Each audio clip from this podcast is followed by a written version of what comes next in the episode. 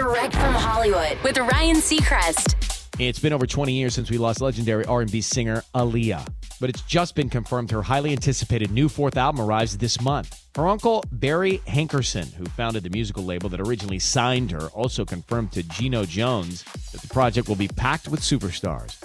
Poison features The Weeknd, but they also wanted to include an artist Aaliyah herself was very fond of, and that's Snoop Dogg, who teams up with Future on a song. One of her biggest fans, Drake, also has a track, so does Neo, and Chris Brown on a song produced by Timbaland. The release date hasn't been confirmed, but Aaliyah's fourth and likely final album will come out before February.